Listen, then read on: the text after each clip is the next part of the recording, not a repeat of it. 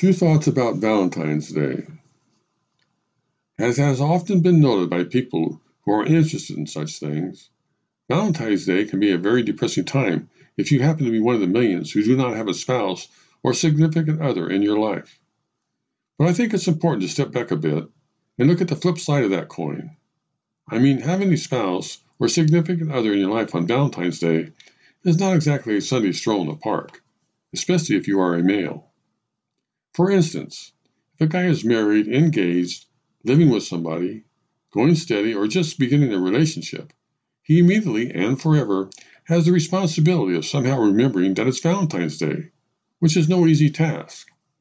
It's not as if it is Christmas Eve or a birthday or one of those other times of the year like Super Bowl Sunday, which really stand out and can be easily remembered. I mean, February is basically a forgotten little month to begin with, and that's probably why they tried to pump it up a bit by giving it Valentine's Day.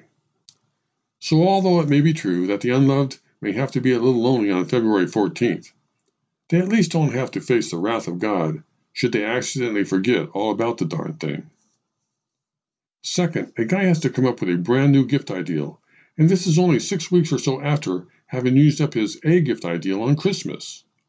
And I even know one poor soul who has been cursed with the dreaded trifecta.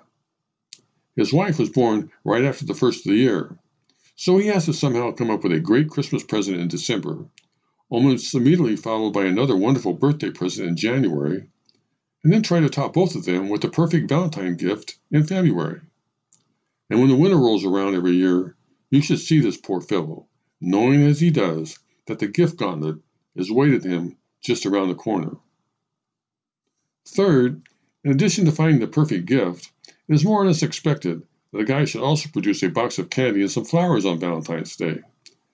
Well, to begin with, when you hand a woman a box of candy nowadays, they will smile at you like you've done something really good, but underneath their breath, they are actually saying, Oh, great, that's all I need a big box of candy sitting around the house.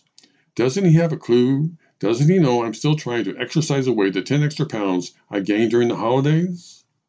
And the reason for giving cut flowers to one's beloved on Valentine's Day, other than the profit motive of florists everywhere, has always gone over my head.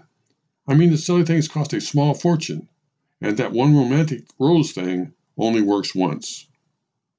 And what is so romantic about giving someone something that is already dead, even if they are on life support for a few days, in a pretty vase? So, although my heart goes out to all of those who may find themselves unloved and lonely this year on Valentine's Day, I would just like to remind them, especially the guys, that Valentine's Day cuts both ways, and they will at least not have to experience the long polar frost of indifference should they screw things up.